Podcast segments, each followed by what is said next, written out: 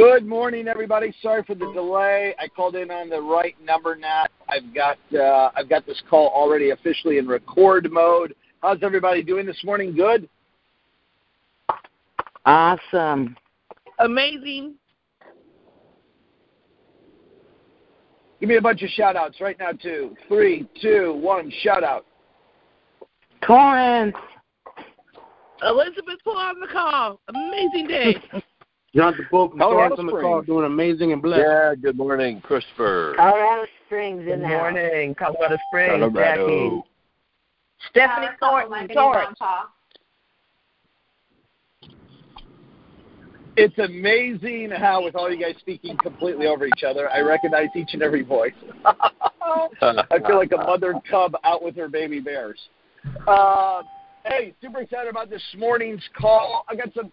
I I got a, sort of a hybrid call. I got two different directions I want to take this morning, but they're both completely interrelated. You going out and building a big base shop, and so this morning's call is really about you building a big base shop, and there, there's really two different components to you building a big base shop, and um, one of it is uh, oh, part of it is it's the mindset, it's the psychology, it's where you're personally at, where your mindset is at, where, where your psychology is at, where your identity is at. And I really want to speak about that first. Let me pull up my notes. You know, some of you guys are surprised, but I always have like a tremendous amount of notes before I go into any training or conference call. Usually I have more content than I have time to cover. So for this morning's call, here's what I really wanted to talk to you guys about. We talked a few weeks ago about it, but I want to take it either a step further or a little bit different direction, a little bit different angle. But I want to talk about your identity. I want to talk about your identity.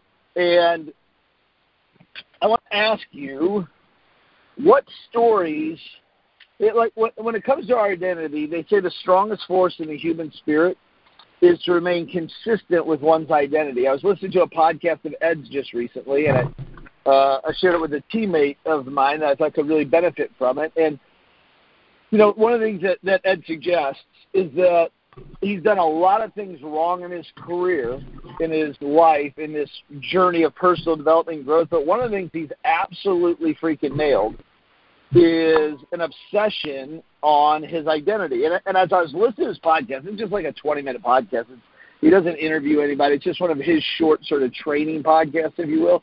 But as I'm listening to it, you know, and I think back over the 22 probably years that I've known Ed, I only met him really a couple of times when Michelle and I were dating because he was living up in Stockton for quite some bit.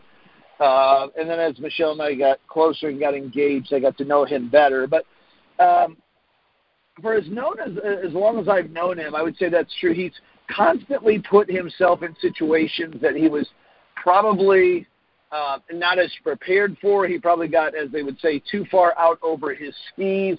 He probably bit off more than he could chew. He took on more than he could handle or that he was prepared for.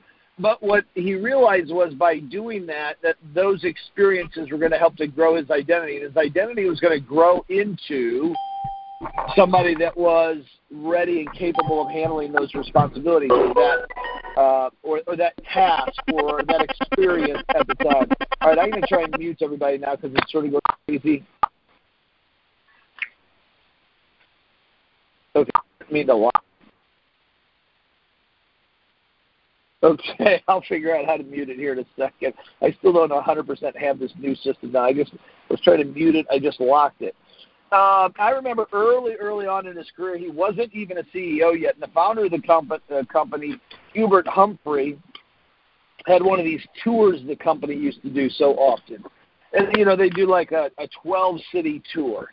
And they would take like six guys that were super hot guys, and they would take them on this tour, and the six guys would all give a talk, and Hubert would give a talk.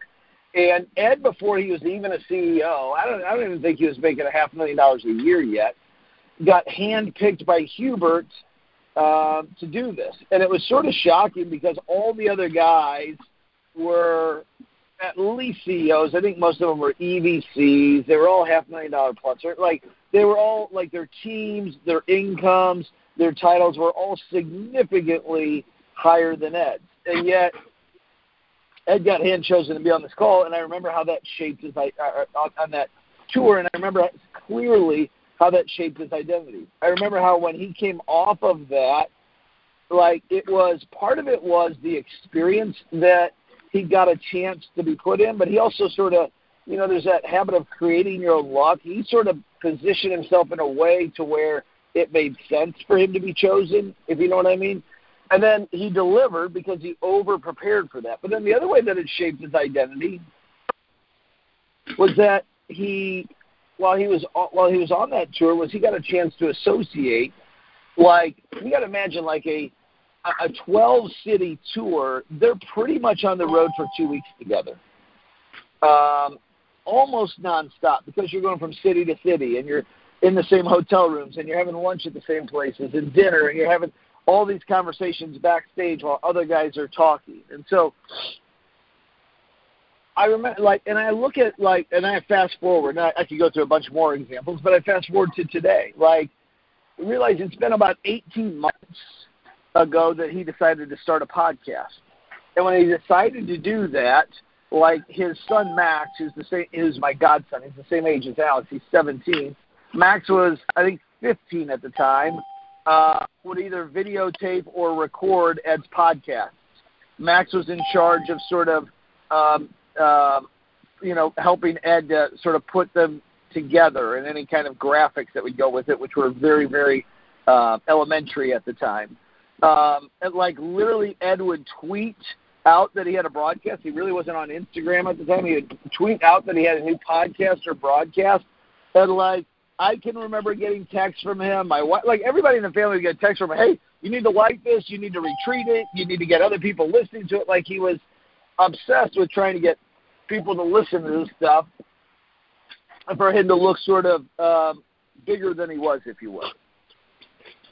And um, over time, over eight, like in we're 18 months later, but shoot, in about six or eight months' time, he went from Max to having somebody sort of quasi professional do things for him. And then he moved from that crew to a really professional crew that that does the video and the auditory and puts the words on the screen and all that sort of stuff. And he went from interviewing like Chris and Marlo Felton, who are just guys in WFG, to you know Tony Robbins, right, and John Maxwell, and and all of these top top people. And so, but he put himself into that experience. And so, what I want to talk to you about today is your identity and how it affects you building a big base shop. And so I've got a couple of questions for you, and I want to challenge you to play along.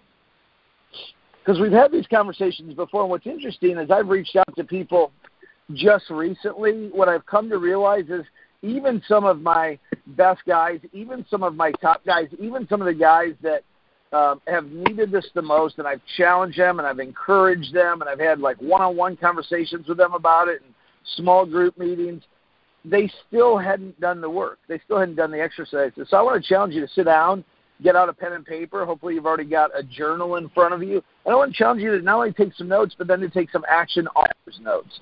And so they say that your identity is the strongest force in the human spirit. In other words, we're going to act, we're going to behave in a way that's consistent with our identity.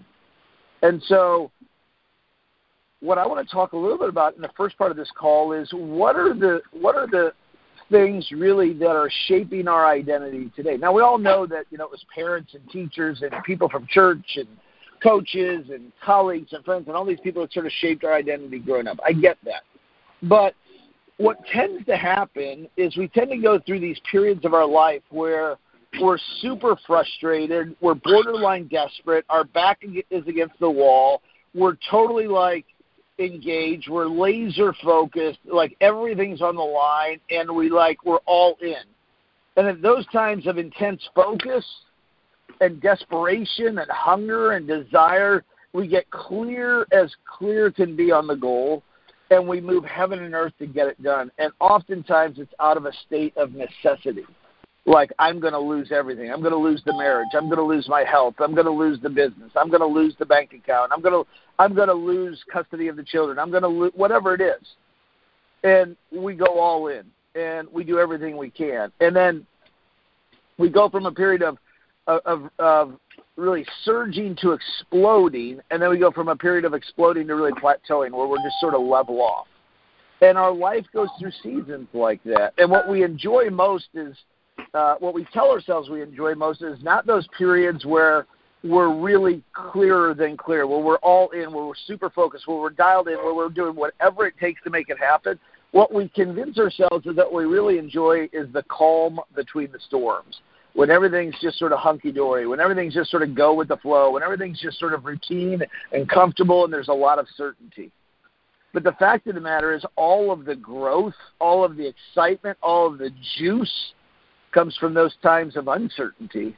It comes from those times when we're being challenged like we've never been challenged before. It comes from those times where we put it all on the line.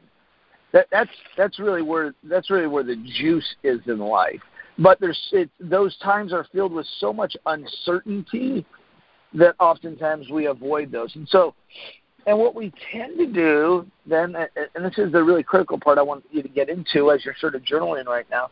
What we tend to do is this: is we tend to hang on to stories that keep us in the plateau mode. Charlier calls them softeners.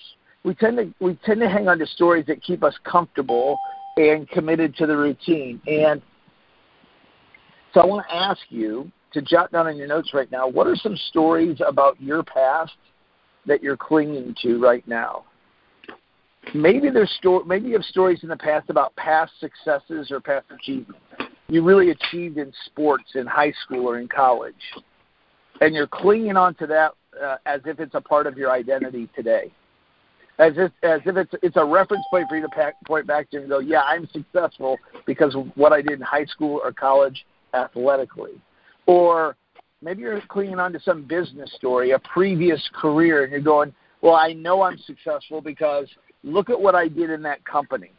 Look at what I did at that period of time in my life in business. Look, look at how much money I earned. Look at how fast I moved up the ladder. Look at what I achieved there. Look at how I was recognized. Look at how valuable and needed I was within that company. Look at all these things that I, I did for this company and we hang on to this past business success of a former career. Sometimes it's academics.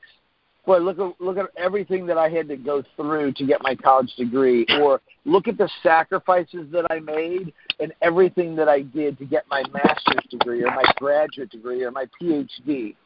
And we hang on to the, the sense of achievement and accomplishment of some past achievement or accomplishment as almost as if a way to um, support our identity today.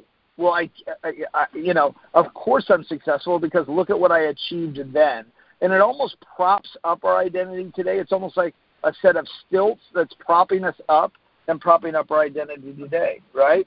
Maybe it's some sort of financial success that you had in the past, whether it was paying off debt or making a bit, bunch of money at one period of time in your life, or what you thought was a bunch of money, or being able to do something financially for somebody else that you're clinging to the story and in clinging to the story of the past and the, and the successes that you had, here's what it's really doing. I want you to be clear about this. I don't want you to invalidate those past successes. Those successes were real.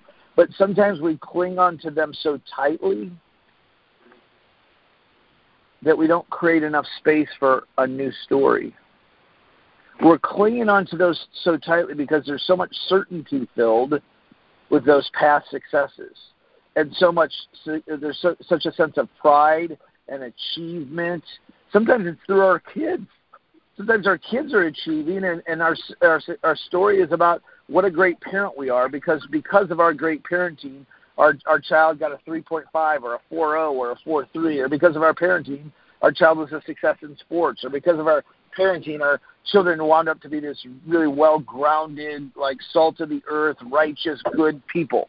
Or because of our parenting, our you know our children achieved academically in college and married the right person. But sometimes we cling so tightly to these old stories that we don't allow ourselves the space in the room necessary to create a new story because the new so- story is filled with much more uncertainty than the previous than the old stories. The old stories are done, and oftentimes our memory of the old story isn't even accurate. In other words, we've cleaned up the story so that it suits our purposes.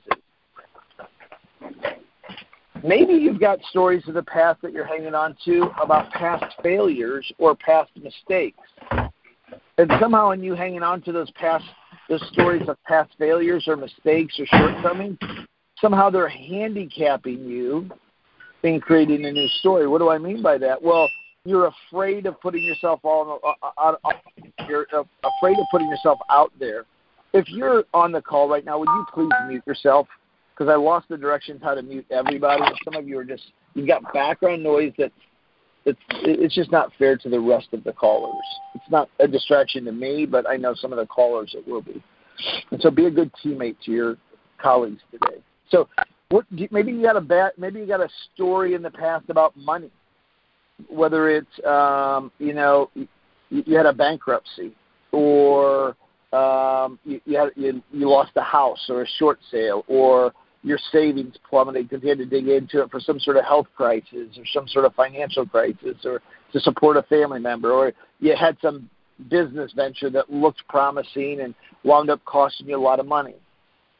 Maybe you've got some story that you're hanging on to about your past as it relates to your health and health challenges that you've had in the past and concerns about, you know, how they're affecting you today or could be affecting you today or might be affecting you tomorrow. Maybe you've got some story you're telling yourself about some failure or some mistakes that you made inside of your family as it relates to your parents or your spouse or your children. Maybe there's some mistakes that you've made in relationships over the years, some failures or some shortcomings, or they didn't turn out the way you planned or the way that you hoped for, and you're and you're sort of beating yourself up about that, or you're hanging on to some some some sense of maybe I'm not good enough, maybe I'm not deserving, maybe I'm not worthy. Maybe you've got some stories that you're hanging on to about WFG. Maybe there's some stories you're hanging on to about WFG as it relates to recruiting. What do I mean by a story? A story is the things that we tell ourselves. A story can be one sentence, it can be a word, it can be a paragraph, it can be a whole narrative. It could be a whole novel with lots and lots of details. But it could be a, story as simple as like I'm just not a good recruiter. I've never been a good recruiter. Uh, recruiting's always seemed odd to me. Or I've never had to recruit anywhere else I've ever been, so recruiting is new to me. I can't be expected to be good at recruiting. Maybe that's a story that you're clinging on to. And the minute you let go of it, you create a space that allows you to become a great recruiter. Maybe there's a story you're telling yourself about your production, right? Like that you're it's too early for you to produce a lot or you don't know enough or you don't have all the licenses or you don't have enough product knowledge or you don't have the skills yet or the, you know there's other people that have been here longer that don't produce much which creates a, a, a, a cushion that makes it okay for you not to produce yet maybe there's a story you're telling yourself about rejection because of a family member or a friend or somebody in your warm market that um, didn't call you back, or said they were going to call you back and didn't, or said they were going to be a guest and didn't, and then didn't return your calls, or that you know didn't follow through on something they said they were going to, a second appointment or a sale, or or they joined the business and then they quit. And so maybe there's some story about a rejection or two or three that you're making into this larger than life story. This is what always happens to me when I try and talk to people in my warm market. This is what always happens to me when I try and sit down with people across the kitchen table. This is what always happens to me when I try and recruit people or when I try and have guests. Maybe there's some story you're telling yourself about preparedness that I'm not ready, or you know I need to do this and then I'll be ready, or you know what I think in another month I'll be ready to invite guests or recruit or be out in the field, or maybe I'm not validated and that's the reason I'm not ready yet. Maybe there's some story you're telling yourself about your level of preparedness. Maybe there's some story you're telling yourself about your warm market, that your warm market is just too successful, just too sophisticated, uh, just too smart. They wouldn't have any interest in a business, quote unquote, like this. They wouldn't have any interest in a business in a business where people are making a quarter million dollars, a half million dollars, three quarters of a million dollars, million dollars, two, three, four, five million dollars a year. They wouldn't have any interest in a business like that. you know, it's interesting. I was I was at a basketball tournament last week and I was talking to a buddy of mine and I was I'll be honest, I was bitching and moaning a little bit about my taxes and how much I had to pay last year in taxes. and uh, what a scam I think it is, and how horrific I think our government is at wasting our money. And they want more and more and more, and what a horrible job they do managing that money.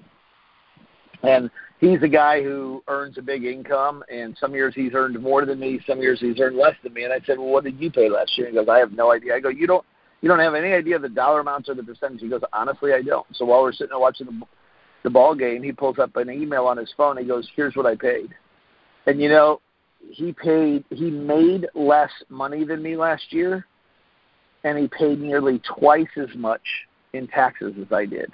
I want to let me repeat this. He made less money than I did last year. He grossed less and he paid nearly twice as much in taxes as I did. And I paid an enormous amount of taxes. And you know why? Because he's a W 2 employee.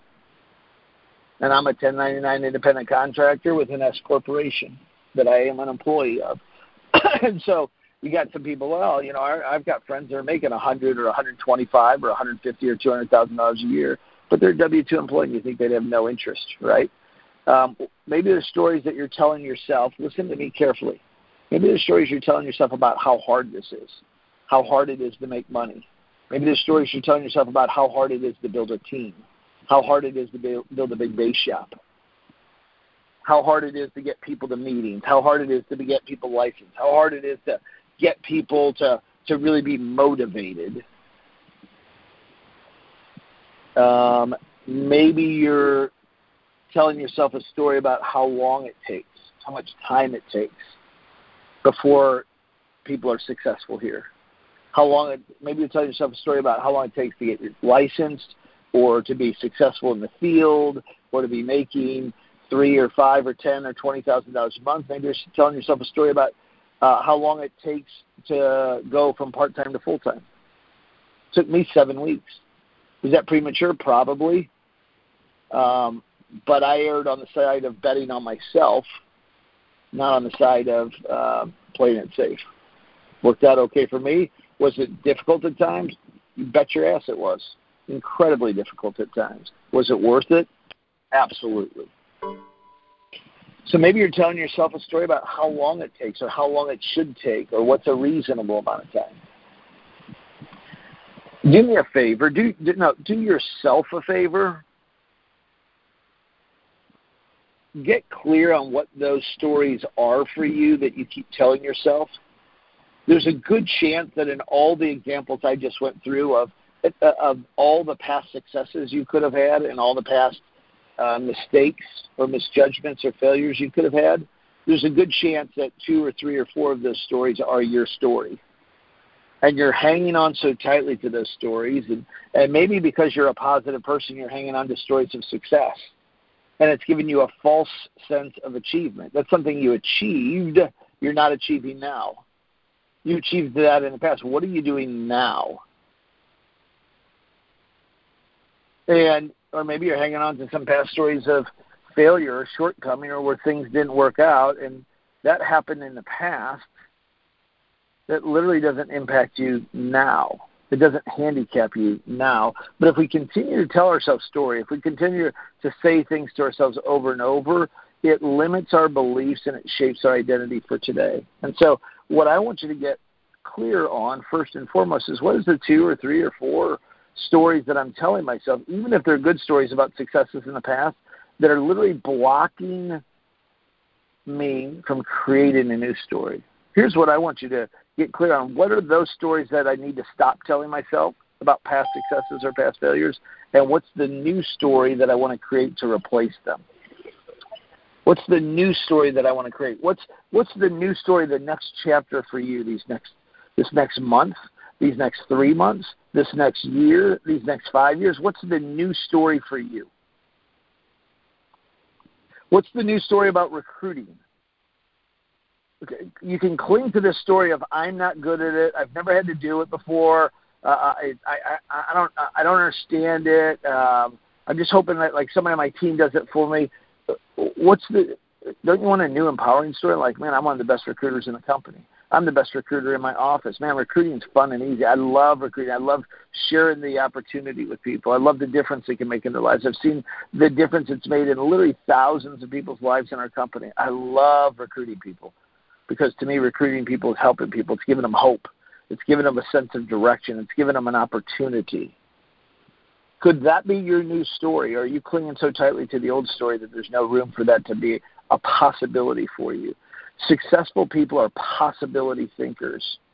Are you thinking about what's possible for you in terms of becoming a great recruiter, both personally and a big base shop recruiter? Or are you clinging on to some story of the past that's not even really based on any substantive facts or evidence? What do I mean by that? Most people that tell themselves a negative story about recruiting, it's off of a very, very, very, very, very small sample size.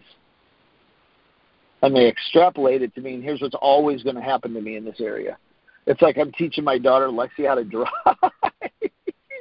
and I promise God I love her and she is so gifted in so many areas and her her gifts and talents have been so evident to me for so long. So so evident to everybody. At the same time she's not gifted at everything. And there's literally been times where we get in my car and I'm sitting in the passenger seat and we're getting ready to go and going to take her a driving lesson and she will literally say to me now which one's the brake and which one's the gas again I promise you, I'm not even exaggerating. Bless her heart. But there will come a time she will not she will not only not ask that, she won't even have to think about that. It'll be unconscious competence.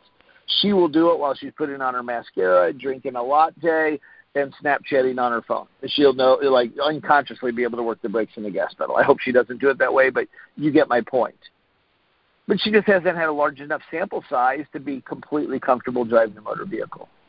Maybe you haven't had a large enough sample size in WFG in some areas, and yet you've created beliefs and an identity is supported in a small sample size. What if my daughter created a belief and identity about like she's never going to be a good driver? That would probably be true. But she actually believes that she's going to be a great driver. She believes that. That's her identity. That's her expectations. She just knows that she's just learning. So she's not confusing learning with with the destination point. Um, what's the new story that maybe you need to tell yourself about other people's opinions versus other people's needs?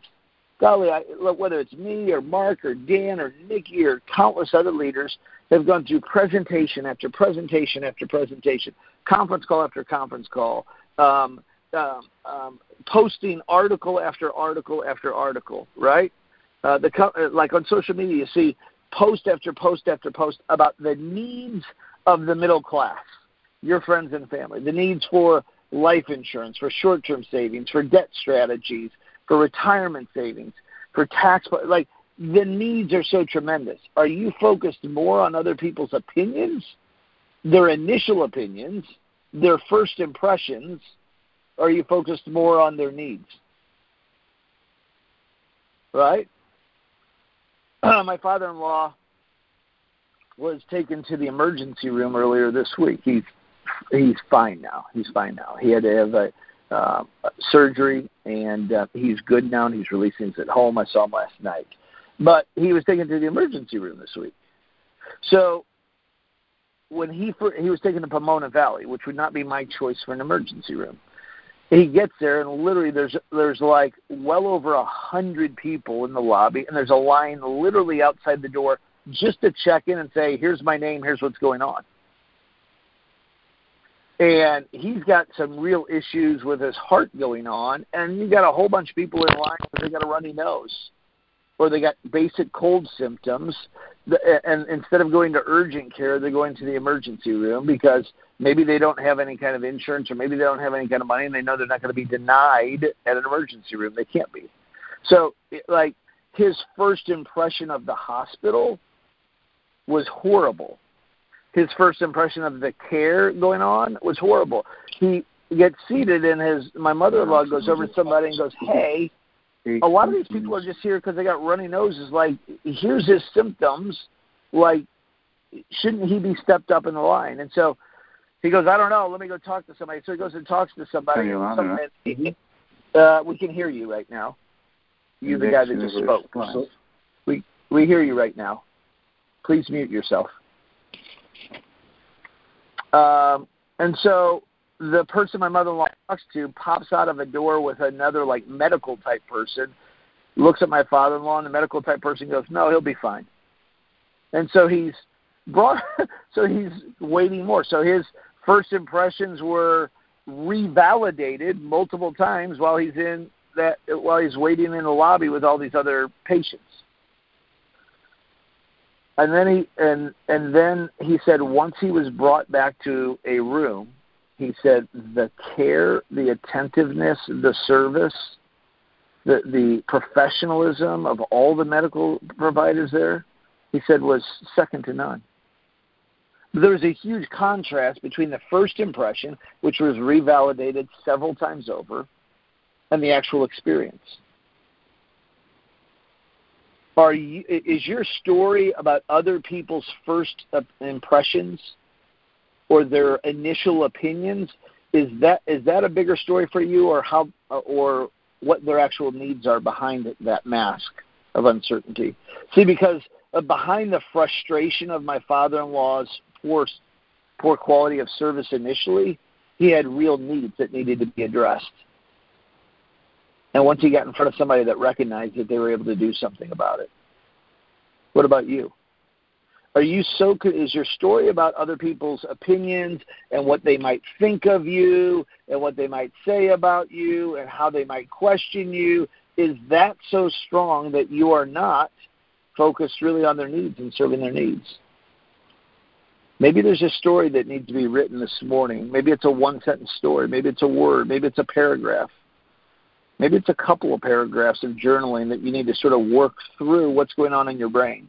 Where you need to, every time I get ready to call somebody or follow up with somebody or text somebody or approach somebody that I know or even a cold prospect, and I hear that inner voice of doubt starting to go, well, what if they think this? What if they say that? I squash it and I immediately go, they need my help. I know they need my help. Statistics, the overwhelming odds are that they need my help, and I'm going to do everything I can to get them the help that they need. And all of a sudden, you just switch to that story. What about your story that you're telling yourself about how hard the work is here versus how fun the work is here? Are you telling yourself a story about the grind and the calls and the prospecting and the field training in the evenings and all the hours and all the sacrifice. Do you have some massive story you're telling yourself about that that needs to be replaced with a story about what a joy, what an opportunity, what a privilege it is to serve others? And the more time that I spend in the field in the evenings, the greater my opportunity to serve others. Like when my father in law went to the hospital, he went to the hospital Tuesday night Tuesday night. Um, you know what? Actually, I think he went Monday night, and another friend of mine's husband went Tuesday night. Both of them went to the hospital at 10 o'clock. Guess what? There were doctors there at 10 o'clock at night on a Monday night and Tuesday night, doctors that were away from their families, away from their spouses, and you know why they were away from their family and spouses? Because they were there to serve the needs of others. Their focus wasn't on what they were missing out on at home. Their focus was on how can I serve? How can I contribute? How can I make a, a significant difference in people's lives? They chose the profession of medicine to do that. I chose the profession of financial services. Have you made that choice? Have you made a choice that like yeah, it's a sacrifice. I'm sure the doctors would have been rather been at home watching Game of Thrones with their spouse on the sofa. But there's a time and a place for spending quality time with our spouses and our kids and our families, and there's a time and a place for us to serve the greater good, for us to make a difference in our community, for us to make a difference in the lives of others. Sometimes there's an inconvenient contrast in that. Sometimes it doesn't you know it, it, we look for this ideal set of balance or this perfect world where we get to spend all the time we want with our friends and family. Uh, we get to spend all the time we want at home. We get to eat whatever we want. We get to do whatever we want with no consequences no no no no judgment of our sins, right? We get to spend however we want and buy everything that we want. Like we we we live in this fantasy world like that's what we think that we want. And I think those of you that have been in a position where you've gotten a chance to serve and to make a difference in other people's lives and contribute and to lead and to coach and to mentor and to help, you know how great that makes you feel. And it's even better than watching Game of Thrones with your spouse on the sofa. It's even better than, you know, hanging out watching TV while your kids are in the other room doing homework. Like there's something to be said for that. So what's the story you're telling yourself about how hard the work is versus what I get a chance to do here with my life and the difference I get a chance to make? Is there a story you tell yourself about trying to convince people versus trying to help people, trying to service, trying to provide a service? Do you feel like you're always trying to convince people and and and that and, and that's the story you're saying, oh it's so hard to convince people and or you're telling yourself a story about God I just want to help as many as I can. I got to get better at my craft so I'm better at helping people. Like there's a difference between sitting down. I, I've said this before to I've got a couple of friends that are dealing with this right now where they've got some sort of medical condition. One is pretty significant, one is less significant. But I was even sharing this with the person, with the individual who's got the less significant medical. In other words, it's not a life-threatening condition, but it's annoying as hell. And I share with them the most frustrating part is when you just don't know what the cause is, and nobody can tell you what the cause is. And you go to each new doctor, each new care provider, with the hope that this doctor is going to have the answers. And the fact of the matter is, you, you won't know until you've visited that doc- doctor multiple times, so you've spent a bunch of money with them, so you've taken a bunch more tests, so you've tried their remedies, whether or not they know what the hell they're talking about. And so it's frustrating not knowing. And when you find a doctor that can really diagnose it, puts together a plan, says 100% this is what it is, can show you with the lab work, and you begin to follow their treatment plan, you begin to see results, that's when, no matter how bad the condition is, you've got a sense of hope. Right?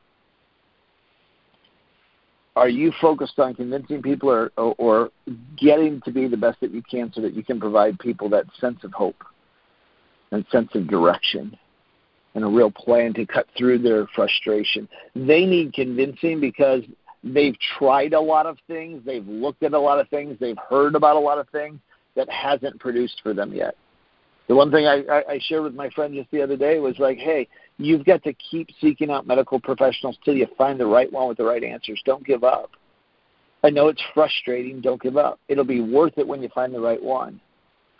It'll be worth it when they find you. But you look like every other idea that has been there to increase their income, to get, to give them a better career opportunity, to help them get out of debt, to help them save money. You look like every one of those charlatans that was just trying to get into their pocket and take advantage of them. But you're different. You got to make sure you've got a story that's focused on you serving people, not trying to convince people. What's your sh- story that you tell yourself about urgency and how much time you have left and how how long it's going to take for you to be successful here? Monte Holm told me something once that I've shared many times over the years because I think it's so true of so many things in life. I, I was sitting down with um, a friend of Alex's, this young man that I've gotten a chance to mentor over the years, and he said his parents went through the worst divorce I've ever seen anybody go through. Um, he actually, he and his sister are spending the weekend with us this weekend, and they spent the night with us every night for six or eight weeks over the summer. And it's just the divorce was really, really hard on both individual spouses, and it was unbelievably hard on the children. And uh, this past summer, this young man's uh, mother took her own life. And so now he's dealing with not only all the trauma of this, like you can't believe how nasty this divorce was, but he's dealing with the trauma of losing his mom, losing his mom. She took her own life, and like, what does that mean to him, right? And he's made some bad choices along the way. Um, but what I've suggested to his coaches, his teachers, his principal, and even his father is that I don't know that his behavior is bad behavior considering everything he's been through. I think it's probably normal behavior. It's, it may even be um, above average behavior considering everything he's been through. Now you look at uh, if my son was behaving the same way that he's behaving, I would say that's bad behavior. But my son doesn't have the conditions around him that, that this young man does. So um, I was able to help him get on the basketball team this year at Alex's high school because he had been kicked off the basketball team for some of his bad choices. And I was able to convince the principal and the coach to let him back on. He didn't play, but he was able to be on the team, practice with the team, and sit on the bench. And when his father got the call from the principal, his father didn't even know I talked to the principal or the coach. He was like, he sort of felt like it was bittersweet. He thought, okay, how am I going to break this to my son that they're willing to let him back on the team, but he's not going to be able to play. He's just going to have to sit on the bench. And when he shared it with his son, his son was overjoyed, and it shocked him.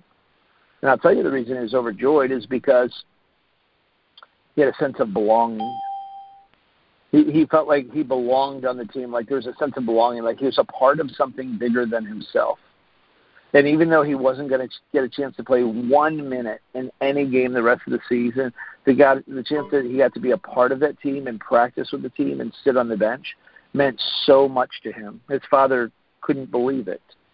And so recently I got him a tryout on Alex's travel ball team. And he's playing the best basketball I've ever seen him play. He, he's been he's an unbelievably athletic kid, six four, can jump out of the gym, but because of this messy divorce, he hasn't really played travel ball for the past three or four years, and so his his skills, his court awareness, his basketball IQ has dwindled as a result. And other kids who are not as gifted athletically have have lapped him just because of all the extra reps that they put in. And so the boys were playing four games over the weekend, and between games they had a short rest. And I was talking to him a little bit about his game. He's just been playing the best basketball I've ever seen him play. He's been playing terrific. But the fact of the matter is, is he's in horrible shape. And part of the reason he's in horrible shape is because some of the choices he, he's made related to like vaping and stuff like that. He just doesn't have the lung capacity. So he's got the athleticism, the skills are picking up, the basketball IQ is picking up, but the conditioning is horrible. And I and I was just sharing with him, and he and I are close. And I said, "Hey, you know what? You've got an opportunity next year to start as a senior on your high school basketball team, and to and to not just sit on the bench, but you got a chance to start and play a huge role on this team this year." I said, "But the fact of the matter is, if you're going to play a huge role on this team this year, you're going to have to be able to play a lot of minutes." And right now, you can't play a lot of minutes because of your conditioning and because some of the choices that you've made. I said, um, you can be a role player and come off the bench and give a couple quality minutes here and there. That'll be easy for you to do. But if you want to be a significant contributor to this team this year, really play a big role, you're going to have to be in way better shape. And here's the advice that I shared with him that I want to share with you now you've got more than enough time to get in excellent shape and excellent conditioning and take all the minutes that the coach can give you next year. But you don't have a day to waste, not one day. I said you've got to start making better choices today. You've got to start conditioning tomorrow. You got to start running. You got to start building up your lung capacity and your cardiovascular. Because for you to reach the goal that you really want to reach, you've got more than enough time to get there, but you don't have any time to waste. Some of you are running your WFG businesses like you've got all the time in the world to get there. And the reality of it is that you, you don't. Here's what I've seen all too happen all too many times is the window of you getting a chance to play here shuts without any warning. Your spouse who's been supportive just runs out of support. Just like, look, you've been doing this how long? You haven't made any money. You don't have a team. Like, no. You're like, well, wait, and all of a sudden you all of a sudden you feel this sense of urgency to go do something right away, like your back's against the wall. Uh, the door's been closed. They they gave you no warning it was about to close. They didn't go well 90 days or six months or a year. They gave you no warning. It's just like, hey, I've been patient. I've supported you. Enough's enough. You gave it your best shot, and, and then you look back and go, no, I never gave it my best shot. I never even really gave it a shot. I was waiting. I was preparing. Um, I was ready, set, aim, ready, set, aim, ready, set, aim, ready, set, aim. I never fired. Right? And so, what's the story you're telling yourself about how much time you have to build a big base shop? What's the story you're telling yourself about how much time you have to get a guest down to the meeting, to get a, to get a, a new recruit, to get appointments set, to be making money? to be building a team? What's the story you're telling yourself about how much time you've got to do all those things? And what I can tell you is um, every single one of you, minus about three, probably need to write a new story about how much uh, how much of a hurry and how much urgency you need to have, how much faster you need to be doing things, even if you're not 100% prepared. And lastly, what's the story you have about your the resources that you need to be successful?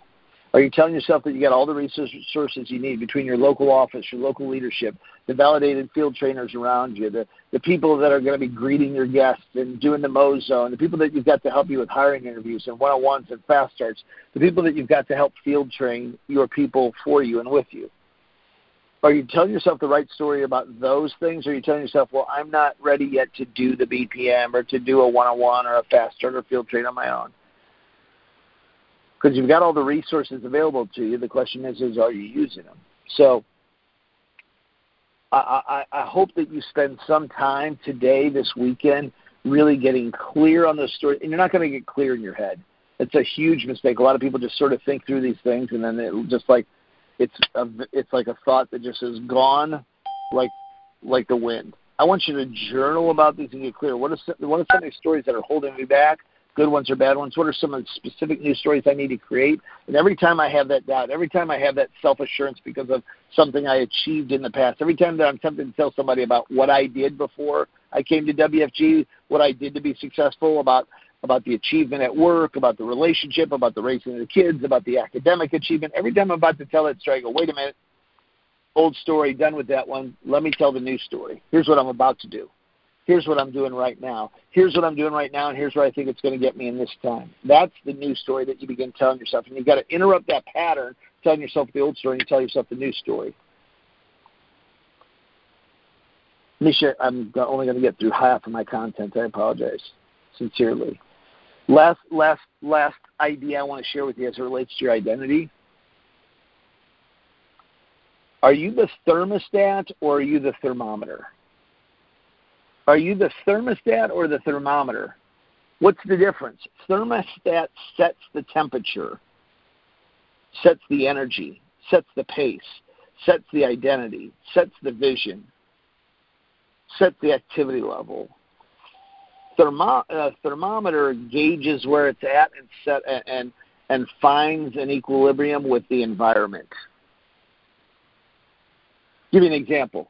Um, for me and Michelle, our family, from an income standpoint, I'm a thermostat. I'm the one who sets the sets the pace, sets the income. I'm the one who's focused. Now, Michelle rides with wherever we're at. She rides with wherever we're at. She always she she'll hope for more. She wants more, but I'm the one who sets the pace in our family financially. What about you? Are you a WFG agent whose spouse sets the thermostat financially? oh, well, we're doing good because my spouse does good. But collectively, here's what you're doing together. Take your spouse's income divided by two. Here's what we're doing. Here's our family identity as far as income. Or are you the thermometer there that you just sort of accept where you guys are at? Or are you the thermostat taking your family's income or net worth to the next level? I was, I was sitting down with an agent and a client yesterday, and she was talking about like – her husband's a spender and how hard she worked to get her family out of debt that he mainly created and how obsessed she was with doing everything necessary to get him out of debt. And she did successfully years ago. Got them completely out of debt. But she was the thermostat at getting them out of debt. She's the thermostat when it comes to them saving money and investing money. He's the thermostat sort of when it comes to income because he produces most of the income based on his trade, but she's really the thermostat as far as um, setting the, his expectations as far as what his time is worth, what he should be billing, how quickly they should be billing, the kinds of jobs that he should be taking. So even though he's the one doing the work, she's really the one who sets the pace. She's really the thermo- thermometer in the family, all things income and all things finance. What about you? What about at WFG? Are you the thermostat in the when when you walk into the room? And I'm not just talking about your energy level. I'm talking about your numbers. Are you the one bringing the guests? Are you the one building the team? Are you the one out in the field? Are you the one setting the pace as far as activity? Are you the rabbit? Are you the one that's consistently getting the results that everybody else is talking about and chasing? or are you the thermometer? It's like, well, you know, I'm only part time and I'm doing about what all the other part timers are doing, or I'm doing a little bit better than most of the part timers, or you know, I'm just a little bit behind most of the part timers, but I've got a good reason for being behind, and I'm not that far behind.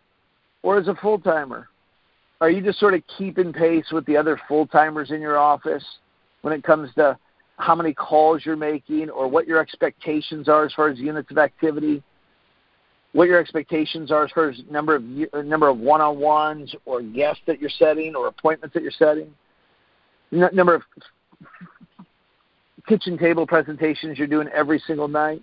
Are you the one setting the pace, or are you just sort of blending in with all the other full timers? Well, I'm not doing that bad. I'm not doing that great either, but I'm not doing that bad. That's a thermostat level of identity. That's a thermostat type of perspective. I'm not doing that bad. I'm not doing that great, but I'm not doing that bad either. That's a softener. That's a story you need to shift. What about the people that you're spending time with in WFG? Are you spending time with the majority of your time in WFG with other thermostats?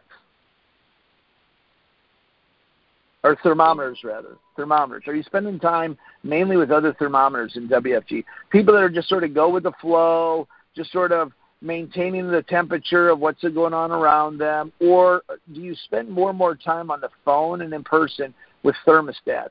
People whose temperature runs higher than you. You're a 72 degreeer in life. You're 72 degreeer when it comes to income and your relationships and your health and your activity.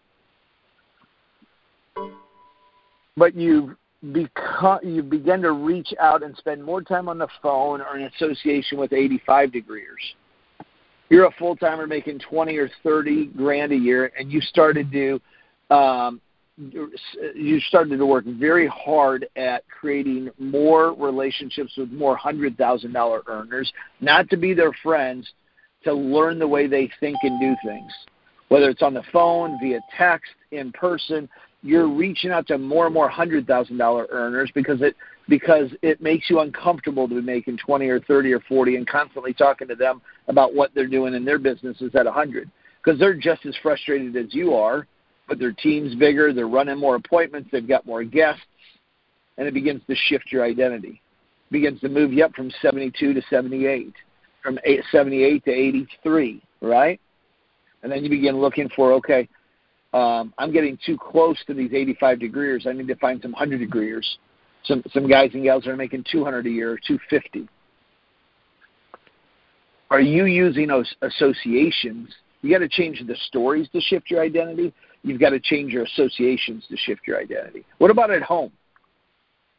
Are you a thermometer or a thermostat? You look at the people that you spend personal time with do you just sort of blend in with the crowd, or you just sort of one of them? Well, I know I, I think differently because I'm part of WFG. I've got a business owner mindset. I've got this personal improvement. Like, okay, great. But when we look at you socially outside of WFG, your personal life, right? If you have one, uh, the people that you spend time with outside of WFG, you make about the like. Does your family make about the same amount of money as them, or do you make significantly more, or a little bit less? you personally, do you make significantly more than the people you hang around socially, or do you make about the same or less? What about the amount of money you've got saved? What about where you live, the kind of car you? The chances are, is you're hanging around people that are running at about your temperature, both in WFG and out of WFG. And so, what I want to challenge you to do, if you're really sincere about shifting your identity, you've got to get clear on the stories that are blocking you from creating the new chapter, the new story. You've got to you've got to aggressively develop new associations, even though it's going to be uncomfortable. I don't know what to say. I don't know if I'm worthy. I don't know if my numbers are good enough. I don't know if they'll be willing to talk to me or spend time with me. I don't want to waste their time. Stop telling yourself all that crap and just do it. Reach out and make it consistent. Get after it. You know you need this. They, by the way, most of these people are going to be willing to help you because why? They want to pay it forward Others have helped them, others are still helping them. The only thing that's holding you back is your stories about your unworthiness or their busyness or other things, or you don't know them well enough. You've got to get past that and create these associations. The other thing that's going to help you shift your identity is you getting results. We've talked about like it's like I had a, a meeting with. We're going to go just a couple minutes long. I had a meeting with our SMDs this week, and I walked in late to the meeting because I was hoping another one of our SMDs recruits somebody, a stud. And I walked in late to the meeting, and I'm like, okay, what I missed, what we covered? And they went through everything that we covered that they had covered already, and then they're getting into a bunch of other stuff. And I and somebody asked for my opinion. I said, um, can I give you my feedback? And they said, yeah. I said, no. Like, can I can I really be honest with you? Can I give you my honest feedback? They're like, yeah. I go, are you guys sure that you want it? They're like, yeah, yeah, yeah. We want it. We want it. We want it. I'm like, okay. I go, um, you guys are majoring in minors, and every time I walk into these SMD meetings, you're majoring in minors. You're talking about a bunch of BS that doesn't matter. You're ignoring the elephant in the room. You know what the elephant in the room is? Your recruiting numbers suck. Your team's too small. And if you don't do something about it, the guys that you have are going to leave you. They're not going to get better in this environment. They're going to leave you, and then your team's going to be smaller. Like you've got to get your personal guest count, your personal recruiting numbers, and your and and and rather than getting distracted and bringing up all these other things that need to be fixed or worked on, like the more things that you focus your time on is just distractions from the main thing. We're in a business that's our business is a non-traditional model. It's driven by recruiting. You got to get your recruiting numbers up. And I would take everything off of my plate and out of my head and stop working like there's this great charity event that they want to support and participate in. We spent more time in SMD meetings talking about this charity event than we have about their base shop recruiting numbers or their personal recruiting numbers or their guest counts because they don't want to talk about that stuff. It's easier to talk about helping the charity and feeling good about ourselves, but at the end of the day, that's not going to get you anywhere. It's not going to get your teammates anywhere. I'm saying that you shouldn't do charitable stuff. Of course you should. But you got to take like you got to take care of business first, and until you've proven you can take care of business and do the charitable work, you should probably take care of business. Because the charity's not going to be there to pay your bills when your team's dissolving in front of your eyes. Okay, so you've got to get some results. And so, what I would challenge you to do is get as many distractions off your plate today, tomorrow, next week as possible, Stop, eh, stop at the little league, the bowling league, coaching basketball, going to going to this going to all these little things that you go to and spending time talking about all these like stop. Put all your time and energy into recruiting and building for a period of time until you get momentum and you can start running it then start adding the other things back. I'll give you uh, i'll give you one quick example and then we'll sort of wrap it up. Actually i'll give you two. So um, one is, as you know, that one of my, one of my big three goals for the year is health and fitness. So started like around November, hitting the gym. By the end of January, I figured out, okay, I'm not getting the results that I wanted, so I hired a personal trainer of mine that I used to work with because I and immediately I found out, okay, the accountability and the intensity of the workouts has shifted. The workouts are far more intense than they were before. I was working out hard before, but I was doing the lifts I liked. He's got me doing a bunch of stuff I don't like. The workouts are far more intense, uh, and I'm and I'm accountable to somebody else for each workout and for how many times I'm working out per week. And so I had to make that shift. Then a couple of weeks ago, I go, God, I'm still not getting every. Even though I'm now better than I was when I started, I'm still not getting there fast enough. What's the next adjustments I need to make? Next adjustments I need to make is the nutrition. So I'm going to make the nutrition adjustments. And I started looking at all these meal services that are available now, both locally and nationally. There's 400 meal services, anywhere from five to nine bucks a meal that you can get. You can get dinners, you can get lunch and dinners, you can get breakfast, lunch and dinners. You can do it five days a week, you can do it seven, you can do it three. And I'm talking to Michelle about that, and she goes, you know, I've been thinking about that too. She, and she's like, well, what if we just do our own meal service? I go, you know, that thought was sort of in my mind too. So literally I had the conversation. Next thing I know, she's got like a whole bunch of these meal prep containers delivered to the house from Amazon that are whatever BPA free or whatever they call it. You can micro malt, and literally, like I leave to go run an errand, I come back an hour later, and she's got like 25 meals made for the week. She's got ground turkey, ground chicken. She's got grilled chicken breasts. She's got broccoli and green beans and zucchini. She's got um, brown rice and she's got sweet potatoes and she's got all this stuff, all these vegetables and stuff that she roasted, all the meats that she made, and she's got them all packaged up. I come home, literally, they're all in the fridge. I said, let me clean up the mess. you did all that work, and so now all of a sudden I'm taking my game to the next level. Why? Because I set the goal in November. uh, 60 days later, I'm aware of what I'm getting, what I'm not getting. I'm making progress, but I'm not in the. I'm not, I'm not really surging yet. So I hire the personal trainer in January. At the end of January, boom, I start surging in February and March. At the end of March, I go, wait, I'm still not. I'm still not exploding. I'm still not getting enough. What's the next week? Next week is nutrition. Boom. My diet's been super clean this week because I made that next adjustment. I'm paying attention. I'm changing the narrative. It's not like I've got to do I've got to take more distractions away from me and make things easier for me to achieve. For me, making taking the distractions off is like, let me remove what where I'm going for lunch. Let me remove what Michelle's making for dinner. Let me remove what my snack is. It's autopilot now, baby. And so I'm taking it to the next level. Let me share with you one more thing. One of my big three goals is related to my base shop for this year. Base shop's been making progress base shop attendance is growing. I'm not I'm not at personally at 30 showing up to meetings yet. We've been around 15, 16 consistently, and I've been working hard and working. I'm like I need to do more. So I call Charlier this week and I have a conversation with Charlier. I go, here's the deal. Here's where my base is at. Here's where I want it to be. Here's why I want it to be here. I need more help. I need help. I need leadership. I need direction. I need accountability. He's like, you already know this shit. I go, I know I know this shit. I said, but I need just like I know the shit to do in the gym. I need leadership. I need direction. I need accountability. Will you do that for me? He's like, of course I'll do it for you. He's like, um, he goes, what specifically do you want me to do? I go, that's like the student telling the teacher what the student needs. You already know, bro, right? You ran a big base shop for 20 years. You know. I said, don't treat me like I'm a CEO, right? Treat me like I'm an SMD who's got 15 guys showing up to meetings. And here's where I want to get to. He's like, well, why do you want to do it now? He's like, it's just hard when you've had success and you're comfortable. I go, here's why. And he kept pushing me and pushing me and pushing me. We talked for like an hour.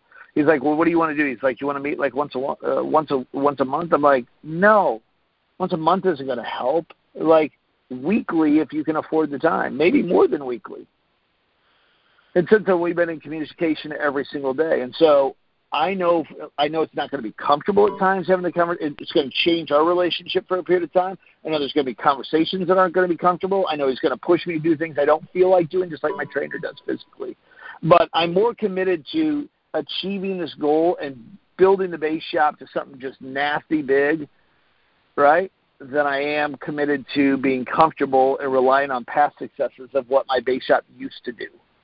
I'm tired of telling the, the stories of what my base shop used to do, of how I built my hierarchy. I want to tell, talk, I want to create a new story of about how I rebuilt the base shop and the and the new hierarchy that I built after I already had a hierarchy. That's the story that I want to create.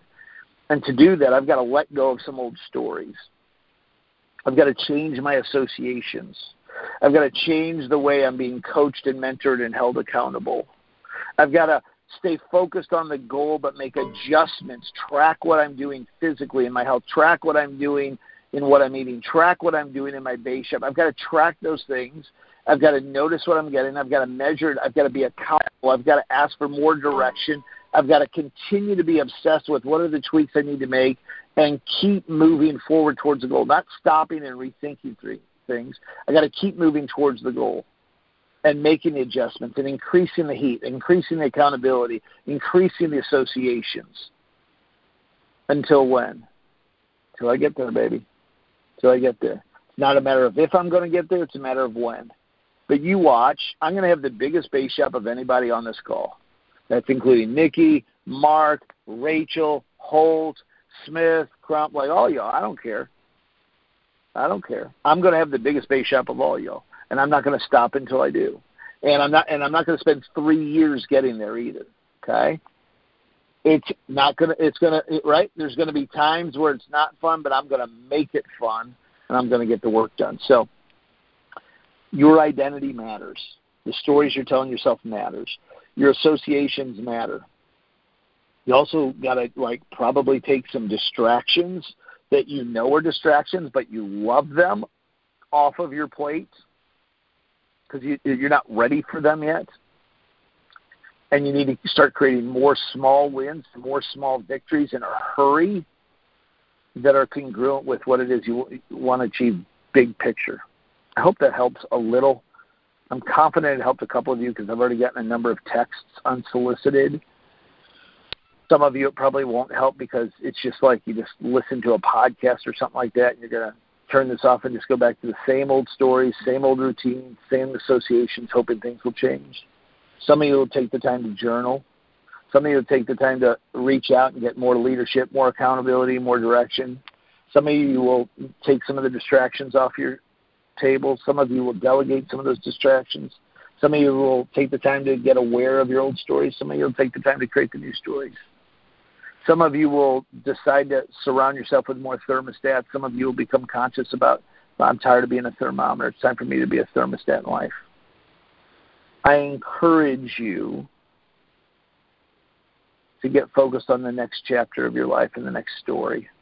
Because no matter how good the ones in the past were, no matter how bad they were, the next story and the next chapter deserve to be the very best you've ever written because you're the best, you're the most prepared that you've ever been to write that next one, and you're the author.